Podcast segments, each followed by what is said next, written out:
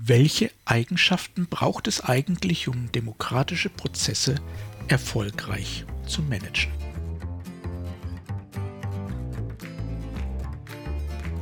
Mein Name ist Jörg Sommer und dies ist Demokratie Plus, der wöchentliche Podcast zur politischen Teilhabe. Jeden Donnerstag erscheint ein neuer, kostenloser Newsletter. Am folgenden Sonntag gibt es den Text dann als Podcast. Alle Ausgaben finden Sie ganz einfach. Geben Sie demokratie Punkt plus in Ihren Browser ein und schon sind Sie da, wo Sie sein wollen. Nun aber zu unserem heutigen Thema.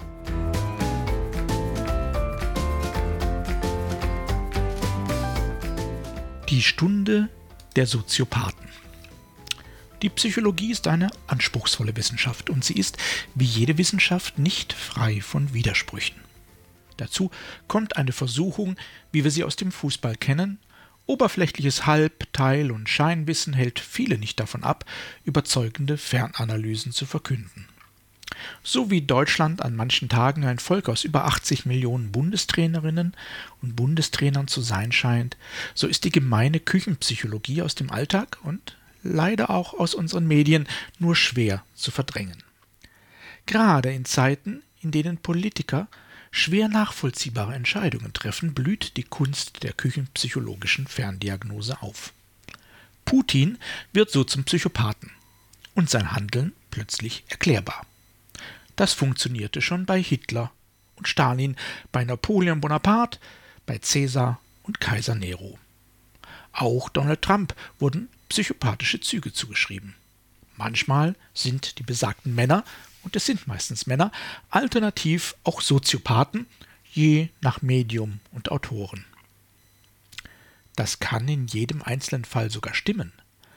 Aus der Ferne und gar mit historischem Zeitabstand lässt sich das aber nicht seriös diagnostizieren. Die Klärung der beiden Begriffe Soziopath und Psychopath ist ja nicht einmal in der Psychologie selbst unstrittig. Konsens ist, dass beide eine psychische Störung, vor allem des Sozialverhaltens einer Person, beschreiben. Eine nicht küchenpsychologische, aber stark vereinfachte Begriffserklärung lautet: Sowohl Soziopathen als auch Psychopathen leiden unter einer Persönlichkeitsstörung.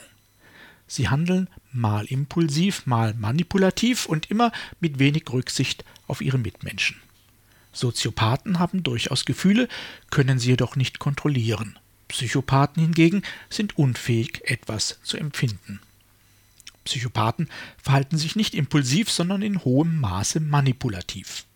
Das macht es schwierig, einen Psychopathen zu erkennen. Wir sehen schon, ganz spontan sind wir versucht, einige der oben erwähnten Männer als Soziopathen, andere als Psychopathen zu sehen. Und wir könnten aus der aktuellen Politik ein paar Namen nennen, die zumindest verdächtige Verhaltensmerkmale aufweisen. Dazu kommt, gerade in einer Demokratie, in der politische Macht nicht geerbt, sondern auf Zeit verliehen wird, sind insbesondere psychopathische Wesenszüge durchaus vorteilhaft für eine politische Karriere. Minimale Emotionen, maximale Anpassung an soziale Erwartungen, die Fähigkeit, Menschen zu manipulieren und eine hochflexible Moral in Verbindung mit völliger Skrupellosigkeit. Die Kombination dieser Eigenschaften ist kein Garant für eine politische Karriere, aber scheinbar auch alles andere als karrierehinderlich. Das Umgehen mit völlig unterschiedlichen, ja gegensätzlichen Erwartungen ist tatsächlich leichter, wenn Emotionen nicht verdrängt werden müssen, wenn Moral oder Skrupel nicht bei der Suche nach akzeptierbaren Positionen und Lösungen im Wege stehen. Das klingt beinahe so, als wäre so ein klein wenig beliebig zuschaltbare Psychopathie nicht nur für Politikerinnen und Politiker vorteilhaft, sondern auch für jene, die demokratische Prozesse planen, gestalten und moderieren. Wer schon öfter giftige Debatten in Beteiligungsprozessen nicht nur erleben, sondern sogar moderieren musste, wünscht sich manchmal, weniger schnell emotional zu werden, Menschen besser lesen und steuern zu können. Das ist verständlich. Aber tatsächlich geht es bei der Moderation von demokratischen Diskursen um weit mehr. Im Rahmen der Allianz Vielfältige Demokratie wurde dazu eine Art Selbsttest zur Einschätzung jener Kompetenzen erarbeitet, die es braucht, um Beteiligungsprozesse erfolgreich zu verantworten. Es gibt dafür sogar eine Online-Version. Der Test dauert ca. fünfzehn Minuten. Die Ergebnisse sind, wie bei allen Selbsttests, entspannt und zurückhaltend zu bewerten. Aber sie bieten, wenn sie ehrlich mit sich selbst sind, durchaus eine grobe Orientierung.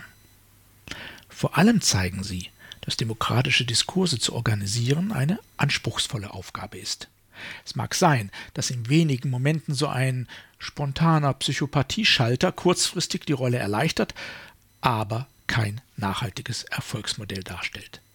Gerade dann, wenn vermeintlich unlösbare Konflikte zur Debatte stehen, wenn Frustrationen hervorbrechen, wenn ein aggressives Klima herrscht und gar einige Akteure den Prozess ebenso angreifen wie die Moderation, ist ein ganz besonderer Typ entscheidend gefragt. Dieser Typ ist nicht abgestumpft gegenüber Emotionen, sondern eher das Gegenteil.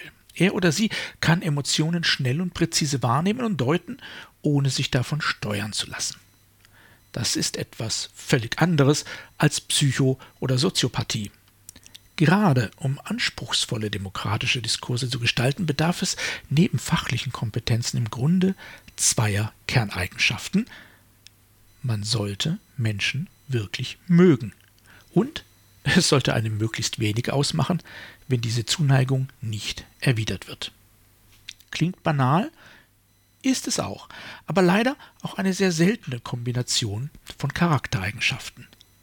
Deshalb habe ich persönlich immer einen Zettel mit diesen beiden Eigenschaften in der Tasche, wenn ich konfliktbeladene Prozesse moderiere. Und manchmal, wenn es besonders schlimm ist, balle ich die Faust, stecke sie in die Tasche, spüre das Papier und bemühe mich redlich.